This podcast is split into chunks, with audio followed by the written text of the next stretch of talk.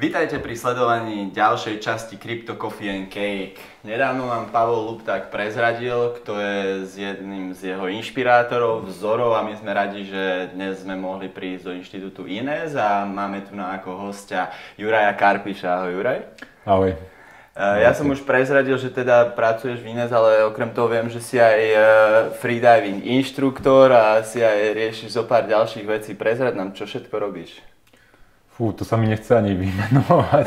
Spomínať, e, ten freediving, ako robím aj freediving, to je taký šport, teda neviem, či všetci vedia, čo to je freediving, to je nádychové potapanie.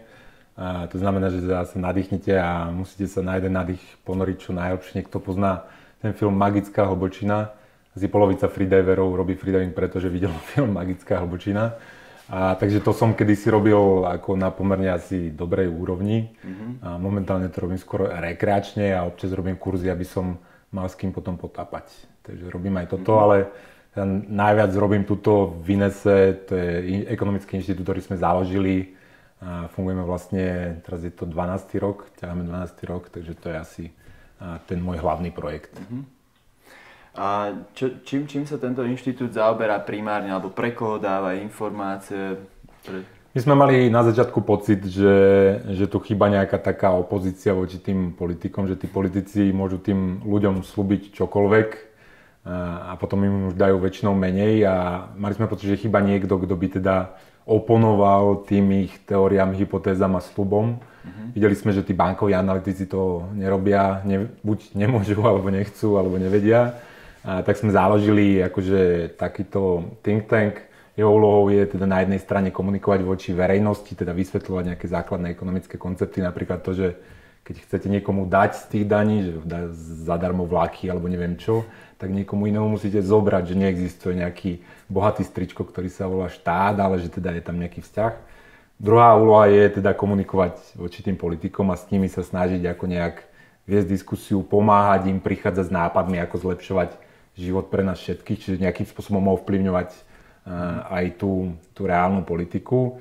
No a tretia úloha je vzdelávanie mladých, akože nejak ich ako motivovať k tomu, aby študovali tú ekonómiu. Máme taký projekt Ekonomická olimpiáda, zapojilo sa tam vyše 4 tisíc ľudí do prvého ročníka, je to pre stredné školy 120 škôl. Tie deti, v úvodzovkách deti, to už takmer dospelí ľudia, tam súťažia v tom, čo vedia z tej ekonomie.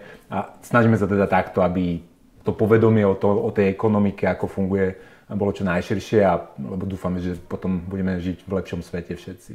Mm-hmm. Že tá tvoja motivácia, že prečo si, alebo nie motivácia, ale že prečo si to celé začal riešiť, prečo práve tie vlaky a podobne, vychádzalo z toho, že si bol nespokojný so štátom? Rozčulovalo ma to. Rozčulovalo A kedy si to tak začal vnímať, alebo kedy to tebe vnútorne začal nejak vadiť, rezonovať v sebe? Ja som to veci asi začal riešiť niekde na vysokej škole. Uh-huh. A to na začiatku, ja som nemal vyštudovanú ekonomickú, mám vyštudovanú fakultu manažmentu na Univerzite Komenského, čiže to nie je ako príliš ekonomický smer, študoval som finančný manažment, ale mali sme dva ekonómiu. A mne to nedávalo zmysel, tak som ako čítal aj z iných zdrojov, že som sa učil z toho klasického Samu Husona, uh-huh. asi všetci poznajú, to najúspešnejšia ekonomická učebnica. Ale mi to prišlo ako, že, že, že, to, že to sú nejaké bullshity že teda ako ten pán si tam vymýšľa, že nie, nie je to komplexný systém, tak som to začal študovať ako po vlastnej osi. A tak postupne som ako prešiel tými rôznymi školami a asi najbližšie som sa teda nakoniec usídlil vedľa tej rakúskej školy, ktorá sa díva na tú ekonomiku skôr ako na nejaký živý systém, organizmus, nejak, akože momentálne väčšina ekonomov sa na to díva ako na stroj, že túto zatiahnem, túto uvoľním a dostanem také a také HDP. My sa na to skôr dívame na nejaký ako komplexný systém, ktorý si niečo robí a teraz väčšinou, keď do neho nejak šťúrate tým šrobovákom, tak ja to prirovnávam k tomu, ako keď sa snažíte operovať mozog, eh, mozog šrobovákom, že môžete pomôcť, ale väčšinou teda uškodíte. Mm-hmm.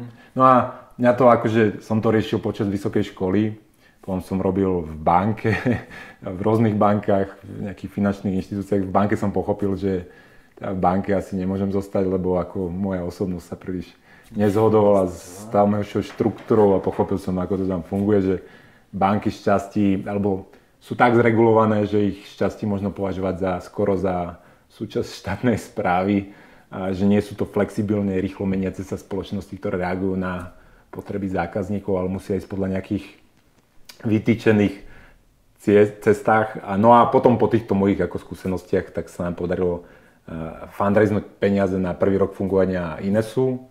Sme si povedali, že to vyskúšame a skúšame to teda už 12 rokov. No. Je super, že vám teda tá skúška tak ide zatiaľ, že zatiaľ je to som fajn. zaklepadlo, skončiť možno každý rok, ale... Som zvedavý, keď to začne teda na ostro, že ako to bude. skúšate. Tak skúšame to na ostro, len akože keď sme do toho išli, tak ako uh, samozrejme na Slovensku je úplne iná, iné prostredie ako napríklad Spojených štátov amerických. Mm. Že Spojených štátov amerických tí ľudia už vedia, že čo oni nezafinancujú, tak to nebude žiť. Akože na ten štát sa tam až tak nespoliehajú. U nás sa to zlepšuje, ale stále podľa mňa nie je také povedomie, že tí ľudia majú pocit, že, že oni sú tí zodpovední. A teraz, a teraz nehovorím len, že majú dávať peniaze iné sú, dávajte peniaze iné sú, ale aj za tie iné veci, že nefunguje mi to, neuprataná cesta, neviem čo, že najprv oni by sa mali zamyslieť, že ako to riešiť.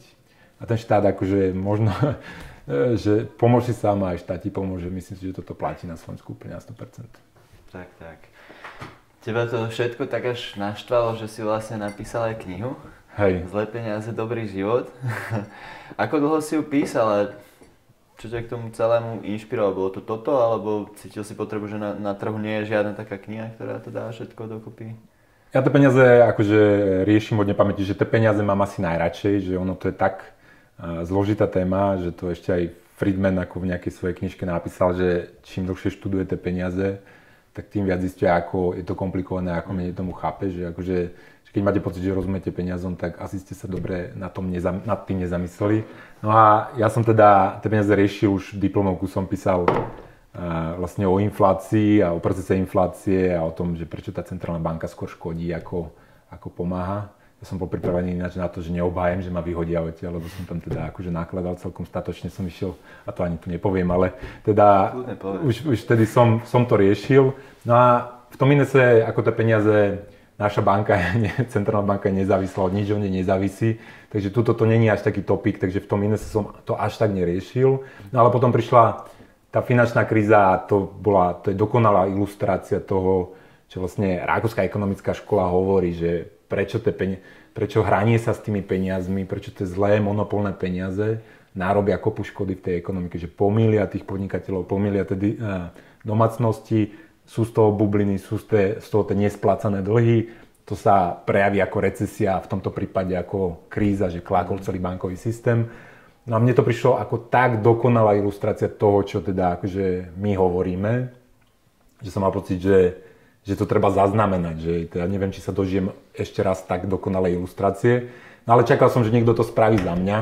A, ale ako som čítal všetky tie krízové knižky, teda všetky, asi všetky som neprečítal, ale prečítal som ich naozaj veľa, tak som akože sa nedopatral k tej, ktorá by uh, to napísala dobre, teda mm-hmm. podľa mňa dobre. A to znamená, čo rozumiem pod tým dobre, že je tam tá ekonomická teória, ale je tam aj tá, to rozumenie tomu, ako vôbec fungujú tie finančné trhy, čo sú tie finančné deriváty, čo sú hypotekárne cenné papiere. Lebo často a niektorí aj tí Rakúšania, že vedia tú teóriu, ale ne, nepoznali príliš akože to, ako to dnes funguje na tých finančných trhoch.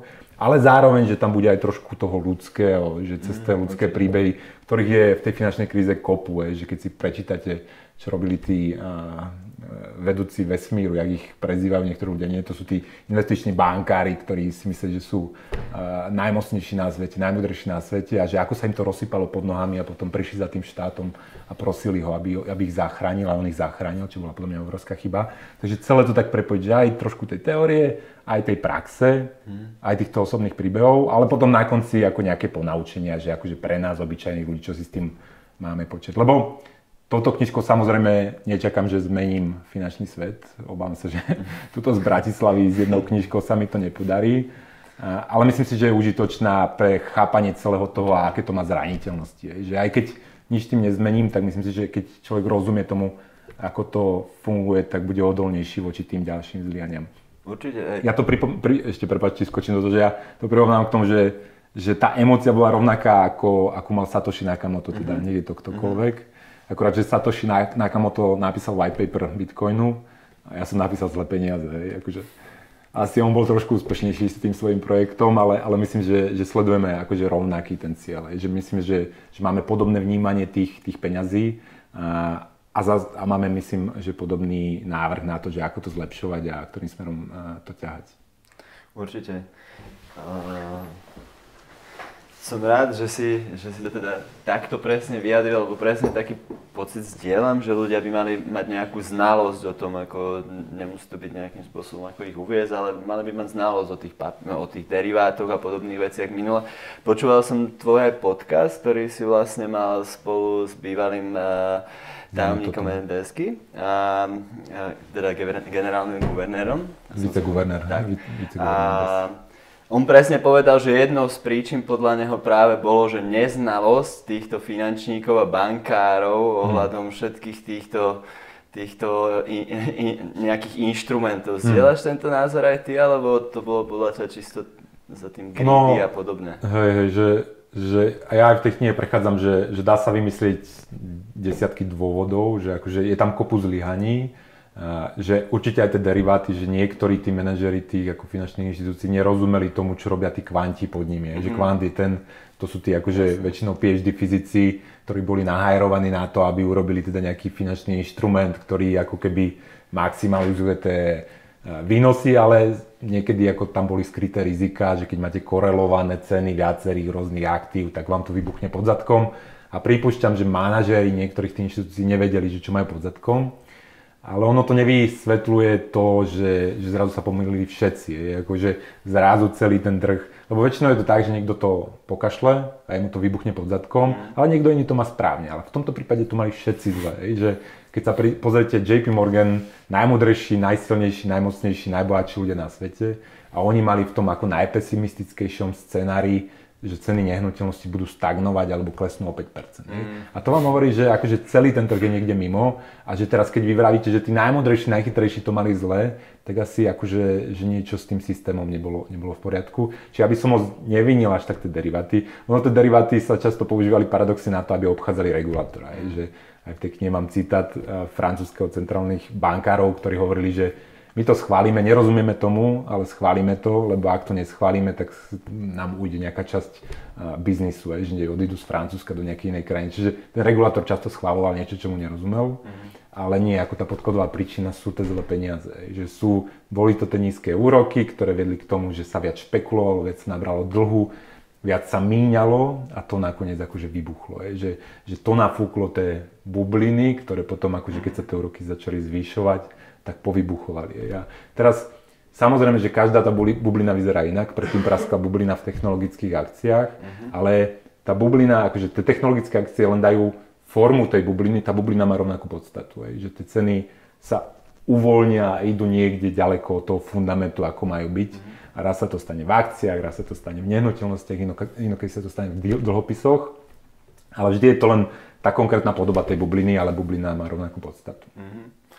A ešte, aký, aký je tvoj nejaký názor na to, čo sa po 2008, ale respektíve inak, do 2008 myslím, že bolo v obehu nejakých 850 miliard e, dolárov, čo sa nakumulovalo za 200 rokov a následne od roku 2008 sa ich e, množstvo zvýšilo viac než 10 násobne. Aký máš ty na toto názor? A samozrejme banky mali byť trošku priškrtené a všetky pravidlá sa vlastne uvoľnili, pákové obchodovanie sa uvoľnilo a deriváty mali byť trošku pod kontrolou, neboli. Aký máš ty na to názor, že čo je nejaké tvoje, ono, podľa teba ďalšie smerovanie tohto? Ono ten systém sa zachránil tak, že sa vytvorili nové zlé peniaze. Mm. Že akože tam nebolo, že šťastí sa snažili zabrániť likvidácii veľkej časti bankového sektora, ktoré, ku ktorej podľa mňa málo dôjsť. A teraz ja nehovorím o apokalypse, že všetko, že ako Ben Bernanke, vtedajší šéf americkej centrálnej banky strašil vlastne kongres tým, že sa vrátia do stredoveku a že bude občianská vojna, keď si pýtal 700 mm. miliard z kongresu, lebo najprv mu ich nechceli dať a potom mal pár stretnutí, kde strašil stredovekom a potom tie peniaze dostali. Ale najdôležitejšie bolo, že teda ten FED, tá americká centrálna banka proste vy, povedali, že zoberte si toľko dolárov, koľko chcete, my, my vám vytlačíme a, a požičiavali každému zánovu. A to ešte aj žena jedného hedžového, hedge fondového manažera si požičala na to, že si kúpila v New Yorku ďalší dom hej, a ešte to bolo financované z, z tých nových peňazí, ktoré prišli z Fedu. Ono, keď sa, ale tam treba, že kopu Rakúšanov robilo tú chybu, že sa divalo, to čo si spomínal, to sa volá, že menová báza, je, že to sú akože tie rezervné doláre, na ktorých sa tvoria potom tie ostatné doláre, ale tá celková peňažná zásoba nerastla tak rýchlo na ten 10 násobok, tá rastla pomalšie, lebo to závisí od toho, že koľko úverov si ľudia berú v tej ekonomike, lebo väčšina tých peňazí, ktoré používame, nemá tú fyzickú podobu, ako tie vytlačené doláre, ale tú elektronickú a tie vznikajú úverovaním a to bolo pomalšie po tej kríze, čiže tých peňazí rástlo, ale nie tak rýchlo, aby sme z toho videli hyperinfláciu. Veľa, veľa Rákošanov hovorí, že hrozí hyperinflácia, ale to, si, to sa podľa mňa pomýlili v tej teórie, že to nebolo v tých dátach vidno. Ale je pravda, že tie nové peniaze vytvorené boli použité na to, aby sa zachránili tie banky. A teraz poviem príklad Goldman Sachs, že je investičná banka, ktorá je neregulovaná, ktorá, to je akože definícia kapitalizmu, všetci sme si mysleli, tam sú tí najmudrejší, najchytrejší, to sú tí ozajstní kapitalisti, ale v 2008 pribehli eh, k centrálnej banke a povedali, zregulujte ma, my sme normálna banka, len nám požičajte peniaze. Mm-hmm. A chyba bola podľa mňa to, že ten FED to spravil, že povedal, že dobre, dobre, veríme vám, teraz ste ozajstná banka, dali im zadarmo tie nové doláre, oni prežili a na ďalší rok si tá investičná banka vyplatila rekordné odmeny. Lebo oni stavili na to, že systém prežije, dali do toho veľa peňazí, požičali si od Fedu tie novovytvorené peniaze a tá stavka im vyšla a vďaka tomu brutálne zbohatli. Ale opäť, že použili našu poistku, použili naše peniaze v centrále, to je naše americké, nás to netrapí, ale použili centrálnu banku ako poisťovňu. Ja, v kapitalizme alebo v niečom, čo sa hráme na to, že je kapitalizmus, by takáto poisťovňa nemala existovať. A keď by mala existovať tak pre tých chudobných, nie pre tých, akože, čo sú tí najmudrejší. Takže keby som bol ja vtedy uh, centrálny bankár, tak by som povedal, že dobre, chcete zachrániť, tak očakávam, že teda podáte výpoveď všetci a my si kúpime vašu banku za, za úver. Hej, že urobíme, to sa volá, že swap, že, že úver za equity, hej, že zmeníme záväzky za, za, za podiel vo vašej firme a teda sa rozhodnite, že či teda idete do toho obchodu alebo nie. No a čiže to bol ten problém, že sa tie nové peniaze, čo si spomínal, vytvorili a za to sa zachránil ten bankový systém a vôbec sa nezmenil. Hej. Že žiadne tie reformy, tá, akože žiadne, prišiel tam uh, nejaký zákon 2000 strán, kto to nečítal, to je len taký uh, regulačný šum, hej, že akože to, čo to, taký Niečo efekt, deje, ale taký efekt to bude mať, že tie veľké banky, ktoré majú tie právnické oddelenia, tie to nejak ako spracujú mm. a budú to nejak akože pro forma dodržiavať ale tie malé banky zaniknú, lebo to ani nevedia akože implementovať. Mm. Čiže paradoxne my dnes po tej finančnej kríze, keď sme povedali, že máme banky, ktoré sú príliš veľké na to, aby skrachovali, tak oni po tej kríze ešte narastli, lebo, lebo de facto ako začali meržovať, začali sa spájať a my máme ešte väčšie banky. A dnes, akože si pozrite, že máte normálne zoznam chránených finančných inštitúcií. Ja tomu hovorím, že finančné pandy, je, že to mm. že systémovo dôležité finančné inštitúcie. Hej, presne, že, že ja keď som šéf tej finančnej inštitúcie, tak ja viem, že moje prežitie je váš problém. Že ja to viem, akože tie straty prehodiť na vás a teda to hrám na seba. Že viem, že zisky sú moje, straty sú vaše, hrám to mm. divokým spôsobom. A toto podľa mňa je úplne absurdné. My nemôžeme mať zoznam s bankami, ktoré neskrachujú. Hej, lebo potom tie banky o tom vedia a podľa toho sa správajú. Presne tak. Úplne súhlasím a už si tu spomenul Satoshi Nakamoto, nejaké veci s kryptom, teda ty si kryptopozitív. Som, no. Vychádza to práve z tej krízy, alebo prečo si taký kryptopozitív? Mne to príde ako, e, lebo takto, že moja kniha má e, zlý koniec, mm-hmm. že ja nie som príliš optimista ohľadom reformovateľnosti toho súčasného stavu.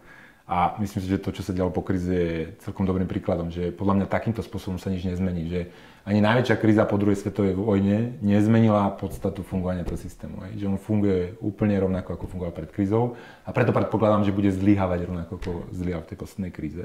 Čiže to je pesimistické. Ale teraz boli tam malé dvierka optimistické a to hovorím, že technologická zmena. Aj. Mm-hmm. Že keď sa presunie pozornosť tých ľudí alebo tá potreba tých ľudí niekde mimo ten skostnatelý, zregulovaný, preregulovaný bankový sektor. Tak je možné, že tie reformy nebudú ako dobrovoľne implementované, ale nanútené, lebo proste tí ľudia utečú z toho systému.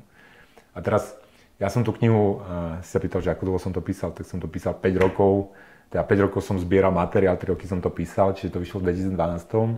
A ten Bitcoin som tam, akože som hovoril, že že dúfam, že, teda, že sa mu to podarí, lebo Bitcoin mal potenciál, lebo v 2012 teda ešte veľa ľudí nevie, ale to vôbec nebolo také jasné, že teda Bitcoin bude stať viac než pár dolárov a že vôbec o tom budeme všetci rozprávať. Že ja preto hovorím, že tá bublina v úvodzovkách, mm. ktorú sme tu mali minulý rok, to bola najlepšia marketingová akcia pre Bitcoin ever. Mm. Hej? Že akože vďaka tomu mo- moja teta počula o Bitcoine, ktorej by som to v živote nemal ako prečo vysvetliť Takže akože vtedy to ešte nebolo zrejme, ale vtedy som hovoril, že Bitcoin to je, tak, to je poistenie, že to je poistenie voči zlyhaniu toho systému zlých peňazí a Bitcoin mi vytvára možnosť, mi ponúka možnosť presúvať platby, presúvať tie peniaze v, v úplne inom systéme, ktorý nezávisí na tom, čo sa deje v týchto klasických mm. bankách. A to je podľa mňa, to, má, to je obrovská hodnota a tá, tá hodnota tam je bez ohľadu na to, koľko stojí jeden shitcoin. Akože, že tá cena tej jednej jednotky je to najmenej dôležité z toho celého. Dôležité je, že či ľudia to budú ďalej vyvíjať, vyvíjajú, je, že ako Blockstream strieľa tam tie satelity a ľudia testujú, stáva sa to čoraz použiteľnejším. A ďalšia dôležitá vec je, že, že, teda to, ten, že, že ľudia to používajú, je, že ľudia sa snažia mm-hmm. naučiť robiť. Ale samozrejme, cesta je ešte dlhá, ale podľa mňa ja to považujem za jednu z najdôležitejších zmien v monetárnej oblasti od druhej svetovej vojny určite. Aj. Že tam by som dal, že ako opustenie zlatého štandardu v 70 rokoch a podľa mňa Bitcoin je akože nová éra.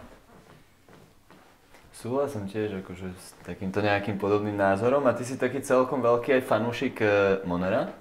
Ktoré je anonimné. To by som tu nemal na, náhlas hovoriť, ale hej, akože mám, akože mám, takto aby ste vedeli, Nemusíš že mám portfólio. zo všetkých shitcoinov, nie, nie, práve, že ja to rád poviem, zo všetkých shitcoinov, že ja som konzervatívec, takže mám ako samozrejme bitcoiny a, a mám Monera, hej, že to, to mi prišlo ako, že, ten use case tam je najlepší. Pri bitcoine prostredie a, a developeri, decentralizácia, mm-hmm. pri Monere samozrejme tá anonimita, hej, že mm-hmm keď robila ECBčka, že výskum, že koľko sa perie špinavých peňazí v kryptomenách, tak pri Bitcoine tam mali nejaký chabý odhad a pri Monere samozrejme nemali nič, lebo to nikto nevie.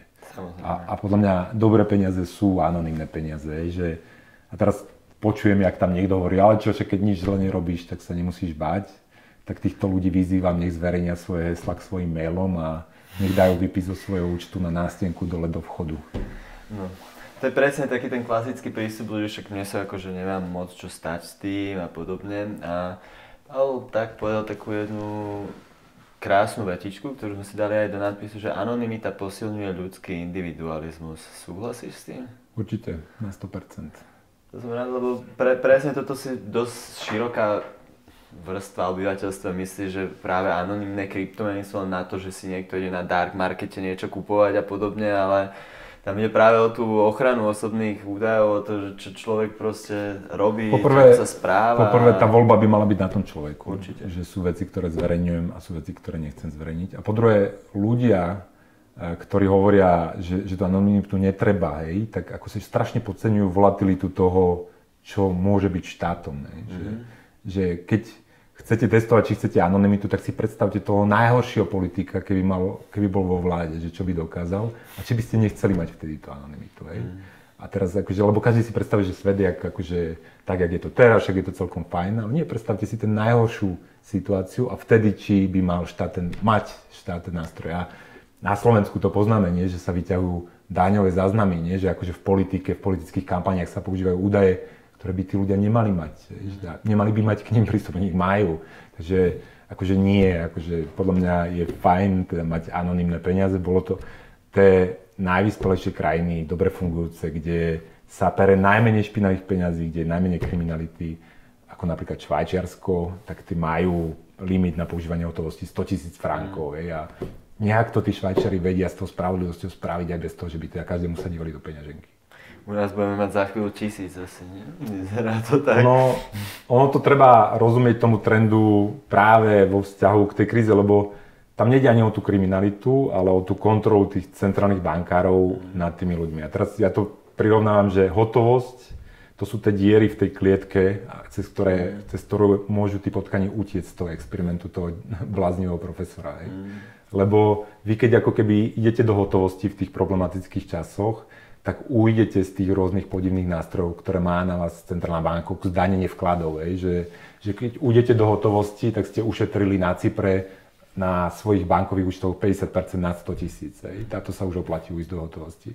Takže samozrejme, že ten bláznivý profesor sa snaží upchať tie diery na tej klietke, aby mu tí ľudia neušli v prípade, že ich potrebuje zdaniť. Takže ja, ja chápem to obmedzovanie používania hotovosti najmä z tohto monetárneho hľadiska. Tie dôvody, to sa vždy používa, je, že terorizmus, drogy, detská pornografia. Je. Mm. Chcete to zakázať, tak povedzte, že to používajú teroristi, uh, že sa za to platia drogy a, a že teda sa zneužívajú deti pri tom. Juraj, ty občas aj chodievaš prednášať. E, na aké témy prednášaš? Prednášaš práve niečo ohľadom krypta, anonymity alebo ekonomické témy o svojej knihe? Čo prednášaš? Väčšinou sú to peniaze a témy, ktoré sa nejakým spôsobom dotýkajú tých peňazí, čiže to, mám, lebo to je téma, ktorú mám najradšej. Čiže je tam aj nejaké makro, že teda, ak sa vyvíja tá ekonomika a také veci, ale väčšinou to prepájam cez tie peniaze a cez tie peniaze sa práve dostávam aj a, k tomu kryptu, je, mm. že a, a teraz väčšinou to krypto berem ako nejaký jeden z nástrojov seba obrany pred tými zlými peniazmi. Mm-hmm. Čiže ja sa skôr než na to, že teda, ktorý shitcoin zarobí najviac percent, pozerám na to, že teda ako je to užitočné pre obyčajného človeka, mm-hmm. že teda ako to má človek použiť na to, aby sa obránil pred tými najväčšími potenciálnymi zlyhaniami tých zlých peňazí. Čiže akože ja si vyberám len nejaký výsek z toho krypta a mm. ten, ktorý ma zaujíma, o tom rozprávam.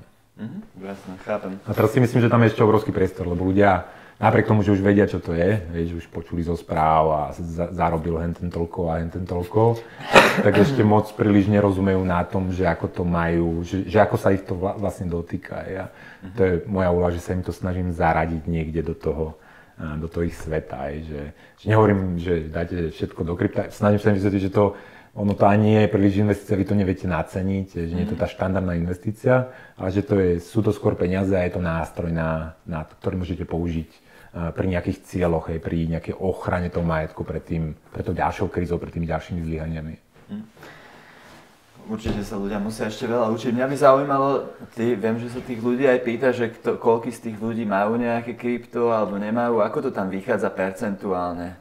Ono závisí od konferencie ku konferencii. Raz som bol aj na takej, že to bolo akože krypto pokročili a tam som zistil, že mám najmenej. Akože keď sme sa pýtali, že koľko percent majetko čistého máte v krypte, tak som si tam pripadal ako totálny skeptik. Skoro som sa hábil povedať to číslo, lebo všetci dávali, že 50, 70, hej, a ja som bol taký opatrnejší. Ale na väčšine akcií samozrejme, že, že niekedy je to 1%, pár percent ľudí, mm-hmm. že naozaj je to málo rúk, keď sa pýtam, že kto to má. Teda časť z nich asi sa nechce priznať, ale, ale väčšinou si myslím, že, že tí ľudia ešte akože, že je tam potenciál na to, aby teda sa naučili to používať a trošku sa s tým pohrali.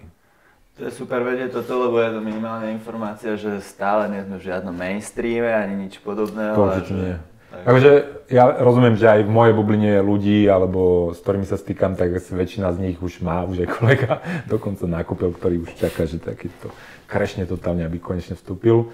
Ale že to sú tí ľudia, ako ktorí riešia podobné veci ako ja, ktorí sú postihnutí podobným spôsobom. Ďuro Bednár, mňa vlastne obytko nepoučil Ďuro Bednár v roku v januári 2011. Čiže akože táto to naše prostredie je určite ako špecifické v niečom a nemôžeme to porovnať. Ako obyčajný v úvodzovkách, obyčajný podnikateľ, ktorý príde na moju prednášku, na 90% si myslí, že to je ako nejaká vec, ktorá sa ho netýka a ktorá je vlastne pre mladých mužov, ktorí chcú strašne zbohatnúť a, špekulujú na tom. Chápem. Hm. E, dobre, otázočka. Ako vnímaš nielen v tejto úlohe, ale celkovo štát? momentálne ty? Alebo ako myslíš, že by jeho úloha mala byť? Tak ono, štát má rád tie zlé peniaze, že to je, ako ja to berem, že to je symbiotický vzťah, hej, že to nie je náhoda, že štát má tie peniaze, lebo akože tie zlé peniaze majú dve funkcie. Na jednej strane pomáhajú štátu ako presúvať tie zdroje z toho súkromného sektora. Že vy keď kontrolujete peniaze, teda štát keď kontroluje peniaze, tak má má ruku v každej peňaženke a v každom bežnom účte na danom území. A že to je, ja hovorím, že centrálna banka je najefektívnejší daňový úrad na svete, lebo vy nepotrebujete daňové priznania, nepotrebujete policiu, nič, vy si jednoducho zoberete. Že centrálna banka si vytvorí peniaze a nám všetkým ubudne. Napríklad Európska centrálna banka za posledné 3 roky kvantitatívneho uvoľňovania každému z nás zobrala 7600 eur, hej, lebo vytvorili kopu nových peňazí a to dali do štátnych dlhopisov. Čiže štát potrebuje zlé peniaze a teraz potrebuje preto, že aby mohol mať vyššie deficity, ako by mal, keby boli poctivé peniaze, vyššie deficity a dlhy, aby mohli viac míňať. A na druhej strane z tých zlých peniazí sa zachraňujú akože bankový sektor. Že zlé peniaze sú garancia, garancia toho, že teda tie banky prežijú. Čiže ja nevidím nejakú dobrovoľnú zmenu, že teda poďme to zreformovať, lebo predstavte si, že idem do politiky a zvolte ma a zoberiem štátu zlé peniaze a tak akože keď, mám, keď, vám, keď ma zvolíte, tak ja vám nemám čo slúbiť, lebo aj tak vám musí zvýšiť dane na to, aby sme vôbec pokryli ten deficit, ktorý máme dnes. Takže akože to žiaden normálny politik nespraví. Na druhej strane uh, najväčší donory aj v amerických voľbách sú samozrejme finančné inštitúcie. A to je jedno, či to je Obama, Trump alebo kto. Takže akože myslíte si, že naozaj oni podporia kampaň niekoho, kto povie, že teda zoberem čarovný prsteň, vďaka ktorému vás môžem všetkých zachrániť? No nie, tak sa to nestane. Čiže štát a zlé peniaze sú zrastení, ale tuto tá technologická inovácia v podobe tých kryptomien môže narušiť túto rovnováhu práve v tom, že sa to ťažko zakazuje. A teraz moja predikcia je, že čím úspešnejšie bude krypto, tým tvrdšie budú tie zákazy zo strany štátu. Hej. Že, a, lebo, lebo vlastne to krypto siaha na tú podstatu a, tých zlých peniazí, že, že bere štátu možnosť na jednej strane pozrieť sa, kto čo robí, na druhej strane zdaňovať bez parlamentu. Hej. Mm. Lebo to, čo sa stalo na Cypre, že, že na jar 2013 povedali, že každé euro nad 100 tisíc v bankách bude zdanené 50%, tak to môžete spraviť len vtedy, keď tí ľudia majú peniaze v tých vašich bankách a v tých zlých peniazoch. Hej. Ako keď to majú kde si shitcoinoch kade tade na tom internete, tak na to nesiahnete a máte veľký problém. Hej. Nemôžete robiť to, čo chcete. Čiže takto sa na to dívam, že je tam nejaká rovnováha a teraz ja dúfam, že tomu kryptu sa podarí narásť a teraz technologicky aj z hľadiska pozornosti toho sveta do takých rozmerov, že keď štát sa rozhodne, že teraz toto naozaj musíme zakázať, že už bude neskoro. Okrem toho teda, že prednášaš, si krypto načene, si ešte aj inštruktor freedivingu, tak celkom aj bloguješ, máš vlastnú stránku, robíš aj nejaké podcasty. Uh, určite pritom využívaš nejaké aplikácie, ktoré ti zľahčujú život, nejaké také hackujúce. Čo, čo takého využívaš? Čo by si nám poradil? Ja sa snažím, lebo ako som vydal tú knihu, tak som akože ja kritizujem ten súčasný systém a ja som zistil, že tí ľudia majú často problém s tými základnými konceptami, že nevedia, čo je akcia, nevedia také základné pravidlá nejakých osobných financií tak sa toto snažím nejak ako keby šíriť, akože také tie štandardné veci a to robím presne že mám taký newsletter Zlé peniaze, dobrý život, teda tam sú tie zlé peniaze, to je to ekonomické, ale tam akože dávam aj trošku také lifestyleové veci z toho práve, čo som sa naučil počas toho športu a z freedivingu, tak akože čo sa dá použiť v bežnom živote. Potom robím uh, teda YouTube videá, som youtuber, teda takmer youtuber, čiže to, točím niektoré akože veci, ktoré mi prídu zaujímavé a z toho potom robím aj, aj podcasty.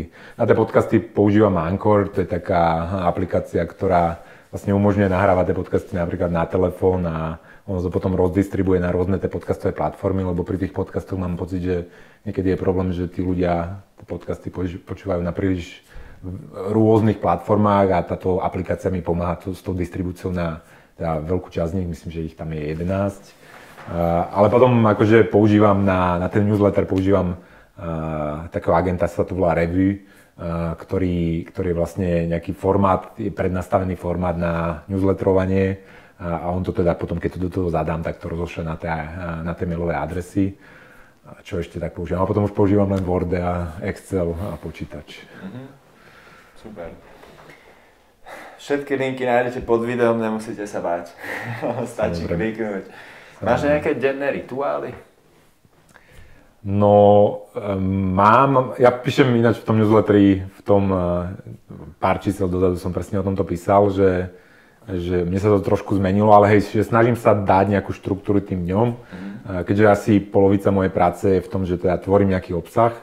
A to sú také dva rozličné životy, že tvoriť obsah a potom manažovať nejaké teda tie rôzne projekty, v ktorých som nejakou formou súčasťou. A to sú podľa mňa dva rozličné svety a ja si teraz musím nejak vždy nájsť, akože si rozdeliť ten deň, že raz robím ten obsah a raz robím tieto akože administratívno-operatívno-manažerské veci. Takže to je akože základná štruktúra, že obsah sa robievam väčšinou do obeda, teda ráno až do obeda, po obede robím tieto ostatné veci. A potom mám také akože keď som písal tú knižku, tak som sa opustil v úvodzovkách, že akože pribral som 10 kg, nehýbal som sa. Akože nepíšte knižky, je to obrovský stres a, a nestojí to za to, ale zase je to návykové. Ale proste počas tých troch rokov som sa opustil a teraz vlastne odvtedy sa dávam nejak dokopy a s tým súvisí aj nejaké nastavenie dňa, že som si opäť akože posledné dva roky asi hovorím, že mám každý deň stretnutie, ktoré sa nedá odvolať a to je stretnutie sám so sebou.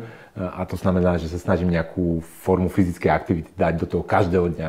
Akože, keď si poviem, že každý deň to musím robiť, tak nakoniec to robím primerne 5 krát za ten týždeň, ale aj to je lepšie že raz alebo dvakrát. Takže snažím sa niečo vonku robiť, to je jedno behať, lyžovať, plávať, potapať, mhm. bicyklovať, hoci čo, ale dve podmienky vonku a mal by som sa pri tom spotiť. Čiže to je mhm. akože...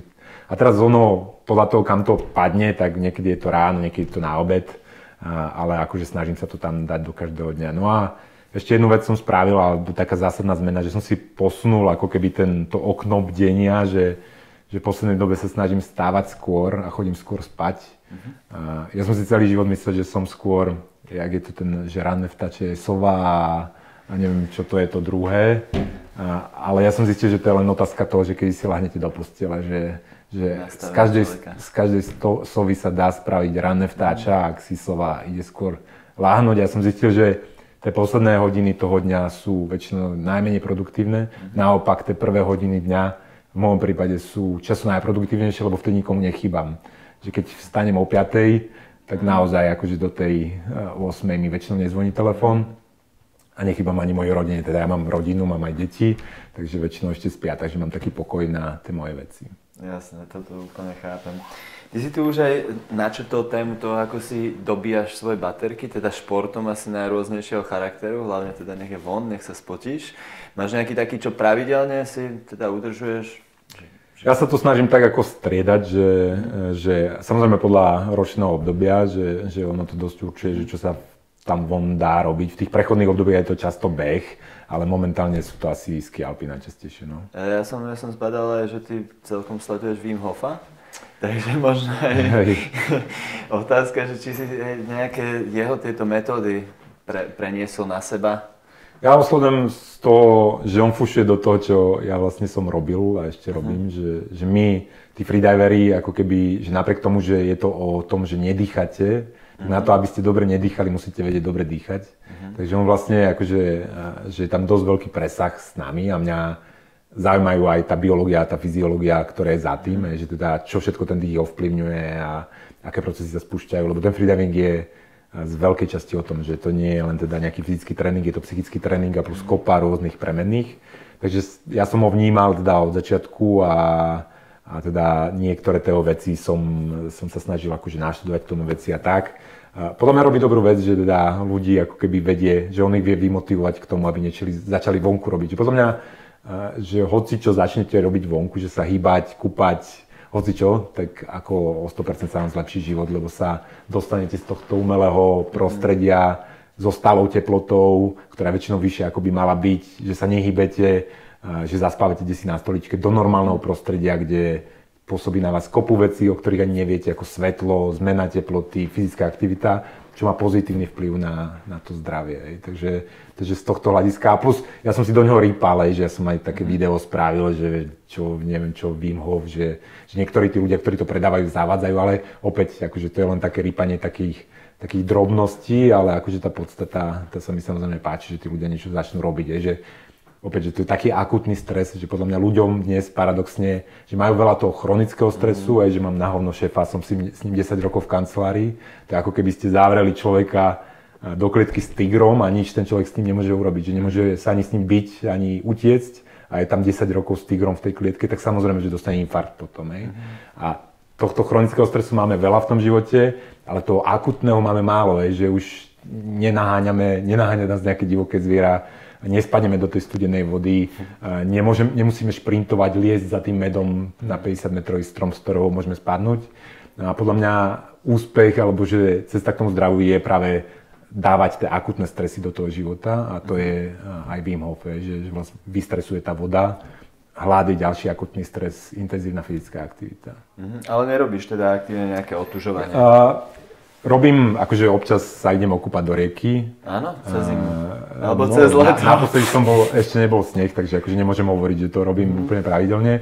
Ale moja akože taká dávka je, že sauna. Že, že ja mám rád aj tu ten teplný stres. A to že, studené hej, presne, a že, že tam dostanem obidve, že takto, že keď mám pol hodinu až hodinu voľného času, tak radšej si idem zašportovať, alebo idem do tej sauny, mm-hmm. kde mám aj to, aj to, aj to druhé. Ale e, občas teda sa namočím aj v studenej vode, že, že robím aj to otužovanie občas. Ja. Nejaké iné lifehacky máš? No, neviem, to ako stále, ja sa snažím, ja sa snažím teda rozmýšľať nad tým, že ja som trošku postihnutý Excelom, že v tom Exceli ako trekujem kopu vecí a, teraz, a teraz nejde len o to, aby som sa dožil vysokého veku, lebo teda aj tak môžem sa utopiť, zraziť ma to neviem čo. Ale mňa to zaujíma aj z toho hľadiska, že, že je to, tak jak ekonomika jeden komplexný systém, kde máme radikálnu neznalosť toho, ako to funguje, tak myslím, že ľudské telo a tá biológia je podobne komplexný systém, kde, kde my musíme viac skúšať, než mať teórie. Že, akože, že medicína je nádherný príklad toho, že často akože, tá liečba funguje napriek tomu, že nevieme, ako funguje. Hej? A teraz je tam podľa mňa množstvo priestoru na objavenie kopu vecí a preto ma baví aj niektoré sledovať, že napríklad si robím brain test, že si mm. merám reakčné časy a snažím sa meniť rôzne premenné a zistovať, čo má vplyv na moje reakčné časy. Hej? Uh-huh. Takže akože po väčšine doby robím nejaký experiment, a teda hack, ale ja to nenazývam hack, že len treba zistiť, akože, čo funguje a čo nefunguje. A, a, a teda snažím sa nejakým spôsobom potom, keď je to úspešný experiment, implementovať do môjho života. Hovorím, posledné veci, že som posunul akože e, to, že kedy chodím spávať, uh-huh. ďalej som zmenil teda tá viac tej fyzické aktivity a, a ešte, ešte sa snažím ako keby a to, to vďaka Aura Ringu, že neviem, či to, to poznáš, že to je taký trekovací, teraz robím Aure reklamu, ale ani ma, mi za to nezaplatili, že, že, že to vlastne akože sníma E, sníma fázy spánku a zároveň e, tep a, a variabilitu tepu a na základe toho som zistil napríklad, že, že som citlivý na to, že kedy jem. Hej. To, mm-hmm. Celý život som si myslel, že je to úplne jedno, či sa najem o 10. 8. alebo čo. A na základe tohto som zistil, že nie je to jedno, lebo tie fázy spánku sú potom akože pličie a posunuté. Mm-hmm. Takže som napríklad prestal. tam už nie je. Že... Alebo je kratšie, alebo prichádza mm-hmm. neskôr, takže som prestal večera napríklad. Mm-hmm. Ale opäť, že to sú také veci, že, že stačí sledovať ten život a trošku sa nad tým zamýšľať a potom Určite. A ono, to nie sú univerzálne platné akože návody. Aj. Skúšajte, že, že najlepší návod je akože, že robiť tú empíriu. Aj. Že akože ty hovoríš to, ty hovoríš to, tak dobre, tak ako mesiac si vyskúšam tvoju teóriu, tvoju teóriu, funguje to na mňa, mám sa lepšie, tak to budem, budem robiť. A teraz to nemusí byť všeobecne platná pravda. My, ja sa nesnažím o Nobelovú cenu, ja sa snažím o to nájsť veci, ktoré zlepšujú môj život. Aj. A to je úplne iný prístup ako, ako pri tých uh, rôznych teóriách. Určite. Čo ty a cestovanie? Rád cestuješ? Rád cestujem a teda keď som robil ten freediving, tak moje cestovanie vyzeralo tak, že, že som prišiel k hlbokej vode a som sa tam potapal. Uh, lebo teda akože tým, že som bol suchozemský freediver, čiže taká dosť akože absurdnosť, uh, tak viac menej na to, aby som dobehol ten absenciu toho hlbokého tréningu počas toho roka, tak som musel vlastne tie všetky týždne voľné, ktoré som mal stráviť pri hlbokej vode a potapať sa do tej hlbokej vody, aby si tá hlava zvykla vlastne na, na to neprirodzené prostredie.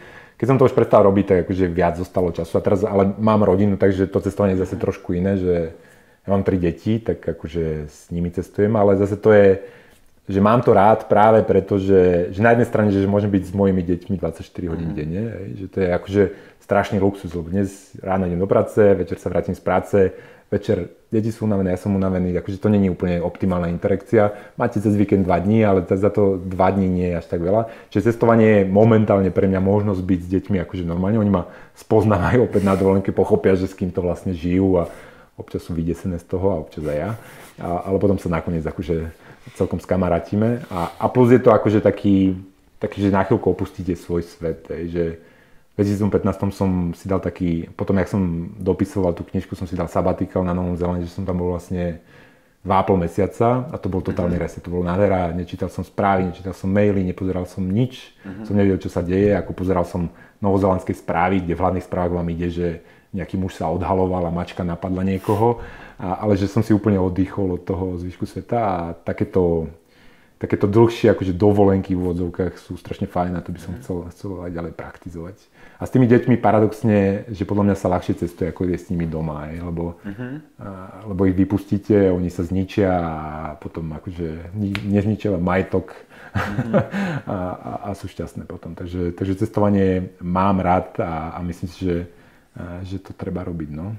Asi nie si taký ten typ, že niekde dojsť a na jednom mieste zostať týždeň, dva a nie, práve, že no. Že, že dokonca naopak, že teraz sme boli v Grécku vlastne 3 týždne a, a sme išli cez Airbnb, že sme si vlastne sme, sme prenajali auto a chodili sme z bevaku do bevaku a už to mi prišlo príliš domestifikované, že akože že tam bol príliš veľký komfort, že v každom tom Airbnb bola wi a v každom to bolo akože strašne ľahké a práve, že som nedostával to, to čo som čakal, takže akože sme si povedali, že na budúce už, že nie, že akože trošku drsnejšie, že uh-huh. budú nejako stanú alebo, alebo neviem čo, ale že, že trošku bližšie k tomu akože tomu uh-huh. prostrediu. Takže nie, ja mám rád skôr, ale zase rozumiem ľuďom, čo akože chcú mať všetko, že idú do all inclusive, neviem čo, hotela, ale to nie, nie je to čo, ako to my robíme. No. Uh-huh.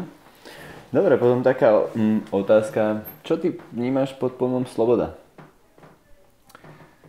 Sloboda takto, že, že sloboda sú možnosti, že, že, že, že má možnosti robiť veci po svojom, svojím spôsobom. Nie ste akože aj následky toho, že teda mať zodpovednosť za to, že sa rozhodnem zle, ale že má možnosť rozhodnúť sa zle, že to je akože, že, že to je, lebo takto, že, akože to je strašne ťažký pojem sloboda, je to akože loaded, že, že, že to, že každý si pod tým predstavuje niečo iné, ale ja sa na to, keď tú slobodu zapojím do toho komplexného systému, tak vďaka slobode tých jednotlivcov, ktorí sa učia, môžu robiť chyby, je ten systém celý lepší, že sú tam to spätná väzba, že, že keď niekto urobí chybu, tak on ju urobí, zaplatí za ňu, hej, a, ale, ale nepokazí celý systém. Hej, a podľa mňa tá sloboda je strašne dôležitá z tohto hľadiska, ale ja samozrejme to vnímam aj tak emocionálne, že ja som strašne vďačný za to, že ja žijem v slobodnej krajine. Akože to už keď,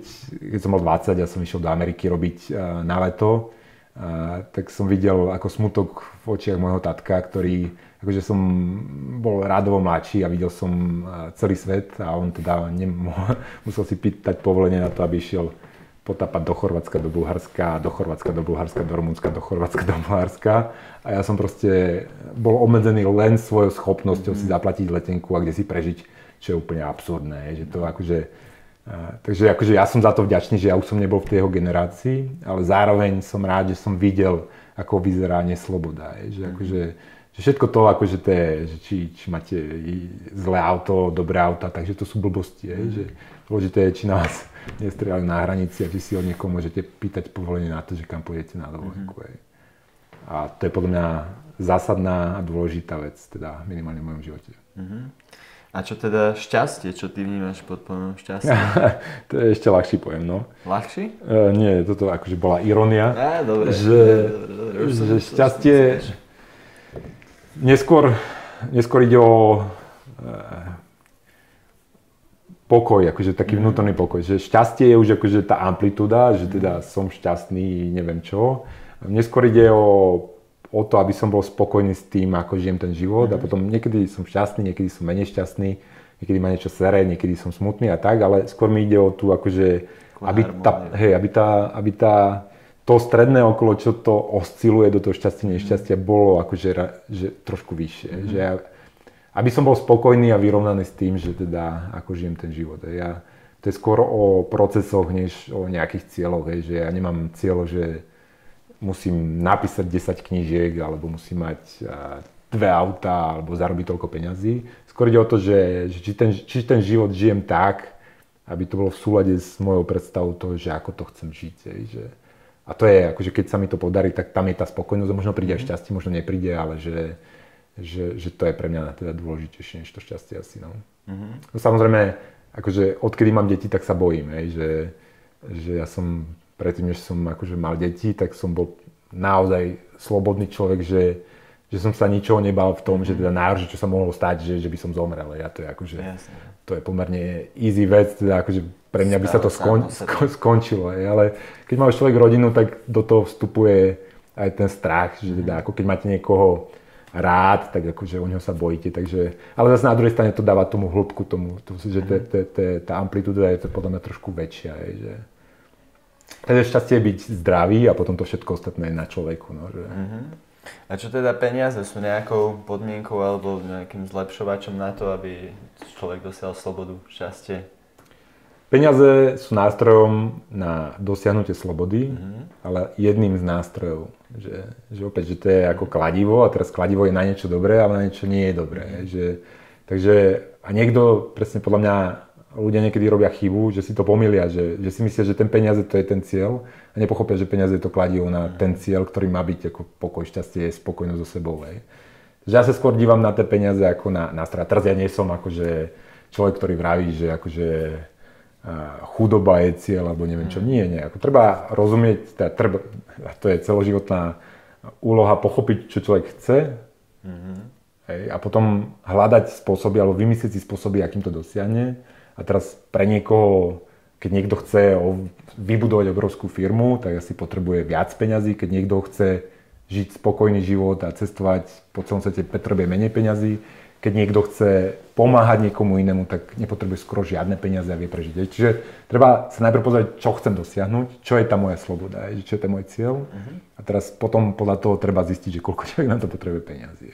Yes. A akože opäť, že, že nejaké základné, že keď nemá, keď nemá človek pokryté základné potreby, tak je totálne neslobodný. Uh-huh. Že keď má človek príliš málo peňazí na svoj životný štýl, lebo opäť treba tomu dať aj ten, to míňanie, lebo často akože človek má dosť peňazí, len viac míňa. Hej. Mm. Takže akože, keď tam nie je tá rovnováha, tak je človek veľmi neslobodný, lebo nemôžete povedať šéfovi, že si idiot, čo tu rozprávaš, nedáva zmysel mm. a teraz dávam výpoveď, hej, lebo už akože viete, že máte splátku hypotéky a neviem čo aj. Ale na druhej strane, po nejakej, keď toto pokriete, tak tie ďalšie peniaze akože podľa mňa majú malú šancu na to, aby vám zásadným spôsobom zlepšili život. Hej. Warren Buffett, to je taký známy investor, asi všetci poznáte, tak on je v tomto úplne ideálny, hej, že teda akože on to vníma, myslím si, že veľmi podobným spôsobom, že jeho, napriek tomu, že má mŕte tých peňazí, mm-hmm. tak akože ten jeho životný štýl sa moc nemení, hej, že jeho to baví robiť tie nové peniaze, zarábať ich ako tou dobrou alokáciou kapitálu. Ale ja, akože, dokonca v tom istom dome už, to, kedy sa to... A toto je podľa mňa akože, to je dar, že, že kopa že, že, že sú bohatí ľudia, ktorí, ktorí, ktorí teda to nemajú že vyriešené úplne, úplne dobre. No. No, keď si teda načrtol takúto tému, lebo Warren Buffett presne je známy aj tým, že ani svojej cére, keď potrebovala e, nejaké vybavenie do novej kuchyne, tak on jej nedokázal dať požičku, povedal, naučil ju lekciu, že teda keď na to nemáš, tak si nebudeš požičiavať. Ale presne všetky tieto známe osobnosti, či už Steve Jobs a podobne, sú známe, že svojim deťom nedávajú do ruky tablet a podobné veci. Ako to ty máš doma? To mám tak Steve Jobs nebol asi úplne optimálny otec. Že to, si, to si treba povedať, že, že pri týchto akože rôznych uh, známych osobnostiach, že často my sa dívame len na nejaký výsek ich života a, a často sú vzorom v tom výseku, ale keď sa pozrieme na zvyšok toho života, tak často to nie je niečo, čo by je, je nasledovanie hodné. Čiže netreba zavidieť, treba si pozrieť toho celého človeka. No ale ja teda určite v tomto nie som Steve Jobs. Uh, teda už mám ročnú dceru, ktorá teraz dostala zrkadlo od manželky do ruky, ona si myslí, že to je telefón a začala, má 11 mesiacov, už začala šúchať, že teda to je nejaký poka- po- pokazený telefón, že sa nemení ten obrázok na to. A, ale ako nie, tak snažíme takto, že, že snažím sa viesť natoľko, teda s mojou rodinou natoľko zaujímavý život, aby uh-huh. tieto nástroje, akože ten telefón a tie screens, neboli natoľko priťaživé pre tie deti, že nad tým stravia uh-huh. pol dňa. A teraz, že zatiaľ, musím si zaklepať, že bez toho, že by som to nejak tvrdo musel obmedzovať, samozrejme používajú počítač, používajú iPad, neviem čo, uh-huh. zatiaľ ich to väčšinou prestane baviť po eh, pol hodine, hodine a robia iné veci čo si myslím, že je OK, hej, že akože zatiaľ som nemal pocit, že by som mal zasiahnuť, ale, ale opäť podľa mňa, že niekedy je dobré straviť, že niektorý život je taký zlý, že je dobré mať po ruke počítač a stratiť sa v tom počítači. Bohužiaľ, že, že často je to ako, že, keď a te, ale s tými deťmi je to strašne ľahké, že ich trošku novoty, trošku zaujímajú veci a oni zahodia ten počítač a idú robiť tie veci. Mm. Tak zatiaľ teda aspoň mm-hmm. mi to tak príde. Čítaš aj nejaké knihy? Ale... Snažím sa občas. No. Áno, čo viac, čís, viac kníh som napísal, než prečítal. Nie to hovorí Gary Vaynerchuk, ale nie. Uh, ja, ja som taký, že ja, ja rozčítam strašne veľa kníh momentálne, to je asi 20 alebo koľko. Aha. Mám ich kade tade, mám aj tuto v kancelárii, mám ich na Kindle, mám ich pri posteli, mám ich kade tade, a, ale málo dokončíme, že, že akože že si dávam tú voľnosť, že nemusím, že to nie je projekt, mm-hmm. hej, že, že ja viem, že neprečítam všetky knihy na svete mm-hmm. a viem, že každou knihou, ktorú dočítavam, napriek tomu, že sa mi nechce, prichádza o inú lepšiu knihu, mm-hmm. ktorú som nezačal. Hej. Mm-hmm. A takže akože mám rozčítaných, ale mám to aj taký, že niekedy čítam veľa a potom zase prestanem čítať, že mm-hmm. často aj mesiac, dva nečítam mm-hmm. nič. Ja nečítam, ja v práci čítam stále, ale to je väčšinou šum, odpad, to, čo produkuje ten systém každý deň a ja to musím čítať, čítam. Takže akože občas si dávam pauzu od toho všetkého, akože toho dobrovoľného čítania, ale potom ma to zase chytí. Ale momentálne, momentálne asi čítam, som sa vrátil k tým finančným veciam, čítam Felixa Somariho, to je taký bankár, ktorý sa narodil koncom 19. storočia vo Viedni on bol, e, potom robil bankára takým významným ľuďom, on s, s monarchami komunikoval, neviem čo, že privátneho bankára robil, nakoniec skončil vo Švajčiarsku. No a on popisuje ten systém, finančný systém a, a tie vlády tých ako monarchov pred prvou svetovou vojnou a pred druhou svetovou vojnou. On vlastne zomrel v 56. A, a, a strašne ma to baví, lebo on vlastne popisuje e, zlé peniaze, ako nefungovali zlé peniaze, a k čomu viedli tie zlé peniaze. A z veľkej časti tie vojny majú svoje korene aj v tom, že ako sa zneužívali peniaze a strašne zaujímavé príbehy sú v tom a ja si vravím, že, že niektoré tie vety, keby som teraz vytrhol uh-huh. a dal by som na Twitter, tak si myslíte, že komentujem dnešné dianie, že akože že to je také náčasové a preto mi aj ukazuje, že ten problém tých zlých peňazí, že to je akože to trvá, že to je systémová vada, ktorá, z ktorej sa budeme dlho, dlho dostávať. Takže akože to je z môjho fachu, ale rád čítam ešte ako evolučno-biologické veci, to je taká akože tiež moja zabavka, že, mm-hmm. že opäť, že ten komplexný systém v trošku uh, inom prostredí, ale že je tam strašne veľa paralel s tým, ako sa tá spoločnosť vyvíja, takže to ma ešte tiež baví. Nejakú knihu z tohto prostredia, kebyže máš odporučiť? Uh, ja si nepa- nepamätám názvy, ale Joe Henrich napísal uh-huh uh, The Secret of Our Success, uh, Homo Sapiens, the, the Secret of Our Success. Myslím, tak sa to nejak volá, môžeme dať do linkov uh, li, uh, ale že to je asi taká posledná dôležitá kniha, ktorej som z tejto oblasti čítal. Uh, Takže že sú také prelomové knihy a toto patrila k ním, mm-hmm. lebo on tam pekne popisuje koevolúciu kultúry a vlastne s genetickou evolúciou, že ako sme sa ovplyvňovali. A, a, a je to dobrá knižka v tom, že ja mám najradšej knižky, ne, neznačam knižky, keď je článok v New York Times alebo desi a vidia, že to je úspešný článok a povedia, e, šefe, rozpíš to na 120 strán, máme knižku. Uh-huh. Mám rád knižky, keď niekto to v sebe dusí, že 10 rokov, 20 rokov študuje niečo, naozaj tomu rozumie, totálne tomu rozumie a z toho napíše tú knihu. A to je potom akože radosť čítať, že kopa informácií, kopa teórie, kopa zaujímavých vecí a Joe Henry, myslím, že sa mu to celkom podarilo v tej poslednej knižke. Dobre, super. A počúvaš aj podcasty, okrem toho, že ich tvoríš? Strašne veľa, no. A môžeš nejaké tu na vypichnúť, ktoré by si mohol No... Počúvať? Ja som, teraz musím si všetky pospomínať, ako počúvam podcasty od začiatku toho fenoménu, lebo podcast je pre mňa Takže Stredná Európa nie je úplne optimálne miesto, keď chcete viesť mm. diskusiu o svetových témach. Mm. Ako počas, e, preto prvou svetovou vojnou bola, je, že Viedeň bola centrum sveta. Momentálne bohužiaľ už to centrum sa nejak posunulo. A podcast je pre mňa nástroj, akým sa môžem zapojiť minimálne ako poslúchač do tej diskusie. E, že, a teraz, lebo môžem počúvať inteligentných ľudí, ktorí sa stretávajú ako so špičkou vo svojich oboroch a rozprávajú sa s nimi a vďaka tomu ja som s nimi stále na tom stretnutí a môžem ich počúvať. No a počúvam teda ekonomické podcasty. Tam začal akože dlhodobo robiť dobrý, dobrý podcast Raz Roberts, on je taký ekonom z Chicagskej univerzity a on s ekonómami robí rôzne, rôzne rozhovory. Uh-huh. Potom mám rôzne ekonomické, a s tým vás nejdem nudiť, ale potom počúvam Tima Ferisa, že on to, on to robí myslím celkom dobre Altačera počúvam, James Altacher, on, to začal, vlastne Ferris bol na rozhovore u Altačera a začal, potom, začal potom robiť podcasty. A počúvam The Drive, Peter Attia, to on je taký uh, lekár americký, uh, ktorý sa snaží teda ako riešiť tie, uh, tie biohacky, biohacky, ale ako takým ako sofistikovanejším spôsobom. Čo počúvam? Mám tam toho kopu občas, akože mám viac podcastov než času, ale, ale je, to, je to veľmi dobré médium a mám to, mám, mám to veľmi ráda. Vždy som čakal, že keď sa to na, rozbehne na Slovensku, ale ako celkom to trvá, že som prekvapený. Preto som, som sa nedočkal, tak som začal robiť aj ja podcast, ale, ale myslím si, že, že to je akože veľmi, do, veľmi dobré médium s dobrou budúcnosťou. Um, pozerávaš aj nejaké filmy, okrem teda podcastov alebo seriály? Seriály vôbec, to sa musím mm-hmm. priznať, že a, a filmy, keďže si neviem ani spomenúť, ktorý som videl naposledy. Akože na YouTube si ešte pozriem veci, že, že mhm. akože... Skôr keď, keď, chcem, keď chcem wastovať čas, alebo čo, že, že keď si chcem oddychnúť, tak si pozriem Caseyho, Casey Neistata, mm-hmm. alebo nejaký pekný, akože na YouTube niečo zaujímavé, úplne nejaké uchylačiny, ak sa niečo vyrába, alebo, alebo nejaké Minute Physics je taký pekný seriál, že vlastne v minúte vám taký jeden fyzik vysvetľuje, mm-hmm. kreslí to a vysvetľuje také rôzne uh, zaujímavé javy.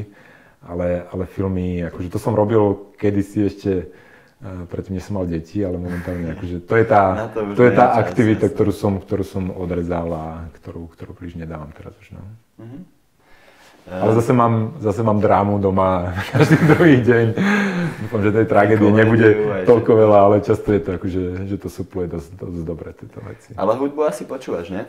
Hudbu počúvam, ale tam som tak skôr spotrebiteľ, že ja mám takých kamarátov, ktorí sa strašne vyznajú a oni mi vždy akože niečo, niečo posunú a ja to potom počúvam a buď sa mi to páči, alebo uh, Čiže nedáš nejaký playlist náhodný niekde na Spotify alebo tak? Nie, nie, toto, ja som konzerváci v tomto, ja musím akože otestovať a keď sa máme radi, tak potom akože som verný poslucháč a počúvam od nich všetko, mm. ale v poslednej dobe asi najviac John Hopkins, akože to, to, ma, to ma celkom chytilo, že to je taká celkom dobrá, dobrá vecička. Ale v tom sa nevyznám, takže hovorím, som skôr spotrebiteľ. Momentálne, keď už máš deti, tak asi nechodíš až tak na festivály? Keď si bol... Práve že na pôvodu celkom chodím, lebo občas tam aj diskutujem, tak to beriem akože dva v jednom. Uh, ale na pôvodu chodím, no, aj keď, teda, aj keď tam nediskutujem. A sú nejaké iné festivaly, ktoré si navštívil a odporúčil by si? Uh, vieš čo, nie, nie, čisto ja toto berem akože, mm. akože neodporúčam, pretože som tam nebol, ale toto berem akože, že je to tu blízko a je to fakt, akože myslím, že dobrá akcia. Uh-huh. Vždy, vždy ma tam niečo prekvapí, že čo vôbec nečakám, takže, takže toto. Uh-huh. Spomínal si tu uh, určité podcasty, čo počúvaš. Mm, väčšina ľudí má, alebo nie väčšina, ale sú ľudia, ktorí majú aj nejakých svojich mentorov. Bereš tých ľudí, ktorí boli v podcaste ako takí svoji určití mentory, alebo, alebo je tu niekto iný, kto ťa možno inšpiruje, alebo trošku vedie nejak? Mm. No je to také zaujímavé, že, že, že ono to nie sú, že sú to ľudia, že ja ich nazývam učitelia, že, že v, nejakej, v nejakom období môjho života objavím niekoho, čo niečo tvorí, to ma zásadným spôsobom ovplyvní mm-hmm. a že vlastne a keď ho objavím, tak potom skonzumujem to, čo on vytvoril, že či to knihy, alebo blogy, alebo neviem čo, alebo papere a, a ich považujem za akože takých najdôležitejších aj mentorov, že, že tí moji mentori v úvodzovkách nie sú ako, že niekto, koho poznám, blízky, neviem čo, ale niekto, kto a nevie, že existujem, ale ja konzumujem jeho, jeho content to sa akože postupne menilo, že, že je to fyzik, je to jeden psychológ, je to ekonóm. Sú to rôzne ľudia, uh-huh. ale postupne akože ako, ich, ako prechádzam tým životom a sa menia tie moje zájmy, tak keď si ich nájdem, tak akože tí ma zásadným spôsobom ovplyvnili. A teraz môžem spomenúť uh, Robina Hansona. Robin Hanson je jeden fyzik, momentálne že rieši prediction markets s tými uh, rôznymi developermi uh-huh. tých kryptoriešení, ktorý sa stal ekonomom a to je strašne zaujímavá, akože, zaujímavá kombinácia Seth Roberts, Seth Roberts je niekto, kto zakladal Quantified Self Movement v Amerike, že on bol ten druhý, ten prvý človek, že tam bol niekto druhý a on vlastne podľa mňa oživil tú tradíciu seba experimentovania, teda experimentovania na sebe, lebo keď robíte experimenty so sebou, tak viete pomerne veľa premenných zafixovať, alebo minimálne viete, čo ste robili a viete sledovať veci. Čiže on ma ovplyvnil. A tých ale, hovorím, Ďuro Bednar a, a, Pavel tak Wilder ma ovplyvnili zásadným spôsobom, že oni zase oživili tú našu scénu, mm-hmm. tú našu ekonomickú scénu o ten úplne iný pohľad, že, že oni sú tí hackeri, ITčkari, neviem čo a, a posunuli to zase kde si inde. Takže Takže, takže takto. No ale viac je to tých ľudí, akože, ktorých si ako nájdem v tom, v tom priestore a potom akože čítam tých vecí alebo konzumujem ich veci. Uh-huh. Keď si bol dieťa, čím si sa chcel stať? Kozmonautom. Kozmonautom, celkom časté, celkom časté. Teraz neviem, čo sa dá z toho vyčítať, že či ako nejaká, nejaká to, ale potom mi tatko vysvetlil, že, že teda keď chcem byť kozmonautom, musím byť najprv vojakom. Aha. A to som pochopil, Skončil. že teda ja nechcem byť vojakom. Dobre. Takže, ale vlastne, vlastne niečo mi z toho stalo, lebo ten freediving šťastí ako lietanie, že, že akože keď sa potapám, tak sa pohybujem 3D, že to sa mhm. akože väčšinou to nedá, že keď nelietate, tak sa nepohybujete 3D a pod to vodový je to, podľa mňa to má dosť blízko tomu, eh, tomu pocitu, keď ste tam hore, takže mm-hmm. akože šťastí som kozmonautom, ale takým akože mm-hmm. podvodným. Keby si na jeden deň si mohol vybrať akékoľvek povolanie na svete alebo stať sa akúkoľvek osobou na svete, kto alebo čo by to bolo? To je zaujímavá otázka, no. Neviem, to by, som, to, by som musel, to by som musel spraviť. Keby som ti to teraz takto povedal, že fakt mám tú túžbu, tak by som išiel potom, no. Ale nič, akože, nič mi nenapadlo. Lekárom, ešte lekárom niekedy. Akože môj dedo bol lekár a, a teda, a myslím, že celkom dobrý lekár. A podľa mňa lekár je ďalšie zaujímavé povolanie, ale neviem, či by ma to bavilo na celý život. Ale na, to, na jeden deň iba. Na jeden, na jeden, na jeden deň by som si to možno vyskúšal. Áno? No. Aký lekár? No, Všeobecný? Uh, neviem, neviem. neviem. Taký neurochirurg. Tak pozrieť sa tak, ako keďže na nejakú operáciu, ako to funguje, alebo čo je, že... Chápem. Že, že to je také... Dobre. Keby si si mal vybrať nejakú super schopnosť, ktorá by to bola? Super, super schopnosť. No, tak to lietanie je fajn, nie? Môže byť. Záleží na tebe. Záleží na tebe. Asi to lietanie, no. Mm? Dobre, teraz mám takú, takú otázku, že mm, ty si sama aj vravel ako z jedných vašich nejakých cieľov je vzdelávať tých mladých tínedžerov a tak.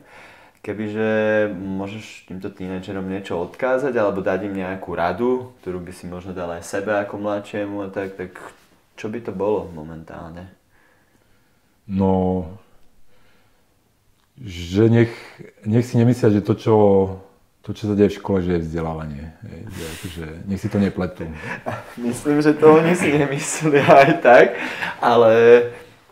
Že, hej, hej, ale často podľa mňa skôr... zabijú veľa času tým, že veria príliš tomu, mm-hmm. že tam sa vzdelávajú a že akože je to, e, že je to na nich. Akože mm-hmm. všetko dôležité, čo som sa v živote naučil, som musel naučiť sám. Teda mm-hmm. akože ja som bol ten, e, tá hlavná hybná sila a možno, že keby som to vedel skôr, tak by som menej času premrhal. Hej, že, mm. akože, možno by som nešiel Možno by som uh, nešiel na vysokú vôbec. A teraz nehovorím, že som mal zlý, zlú vysokú, že som tam nespoznal super ľudí a všetko.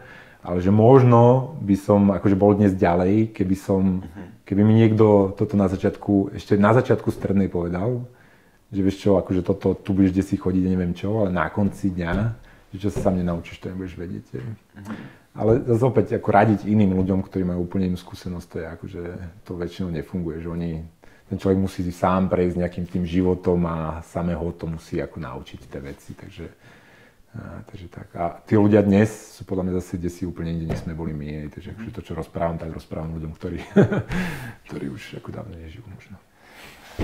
A tak myslím, že tí ľudia práve pochopia vďaka takýmto veciam, že fakt naozaj to samoštúdium je neskutočne potrebné a možno mm, keď sme my boli mladí, bol väčší problém s tým, že informácie neboli dostupné a momentálne je ich taký prebytok, že decka proste nevedia nájsť tie správne informácie, nevedia triediť, ktoré, ktoré sú potrebné, ktoré nie. Čiže je to fakt do samoštúdiu.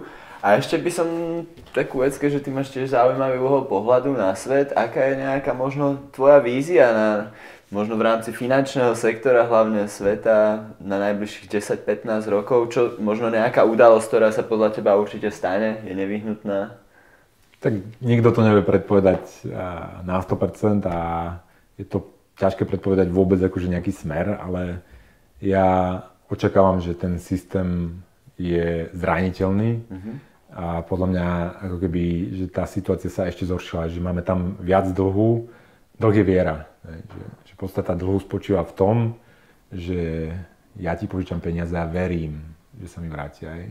A my máme dnes v tom systéme o mnoho viac viery, než sme mali pred tou poslednou krízou. Mm. A podľa mňa tá viera nie je postavená na realite a podľa mňa dôjde k stretu reality s tou milnou vierou. A ja si myslím, že to bude ešte, že to, takto ako z môjho hľadiska, z toho, čo študujem, že to bude zaujímavé obdobie sa pozrieť, ako to dopadne, že keď akože opäť praskne tá viera, prasknú tie ilúzie a kde sa ten systém vráti a že čo všetko z toho bude vyplývať. Ja dúfam, že to nebude tak, zase, dúfam, že sme tak bohatí, na to, aby to nezložilo celý ten systém. Že akože ja kritizujem systém, ale kritizujem nejaké jeho črty, nekritizujem, nehovorím, že poďme sa vrátiť do stredoveku, a, ale neviem, hej, že podľa mňa to bude zaujímavé sledovať, že ako sa vyrieši tento rozdiel medzi vierou a tou ekonomickou realitou. Hej. A pre vyspelý svet to podľa mňa bude, budú to zásadné prekvapenia a teraz podľa mňa je to pred nami, neviem, či sa to stane za 2 roky, za 5 alebo za 10, Uh-huh. Ale podľa mňa je to pred nami. Je. Čiže toto je akože, podľa mňa žijeme z hľadiska môjho, to, čo akože študujem, žijeme a budeme žiť určite zaujímavé časy. Uh-huh. Čiže čakajú nás naozaj veľké zmeny, ktoré väčšina ľudí si asi ani nedokáže predstaviť. Myslím si, že ten systém je menej stabilný, než vyzerá. No, a, že, akože, a to takým zásadným spôsobom, že, že to ovplyvní akože podľa mňa e, životy viacerých ľudí. Super. No, takto optimisticky sa s vami rozlúčime. Krásne optimistické rozlúčenie. Všetky linky nájdete pod videom, kde si môžete naštudovať aj čo Juraj vraví, akým spôsobom on investuje, ako sa pripravuje na dôchodok a podobné veci. A ďakujeme vám za pozornosť, ďakujem Jurajovi za to, že sme dneska sa s ním mohli porozprávať a tešíme sa o dva týždne, subscribnite kanál. Majte sa.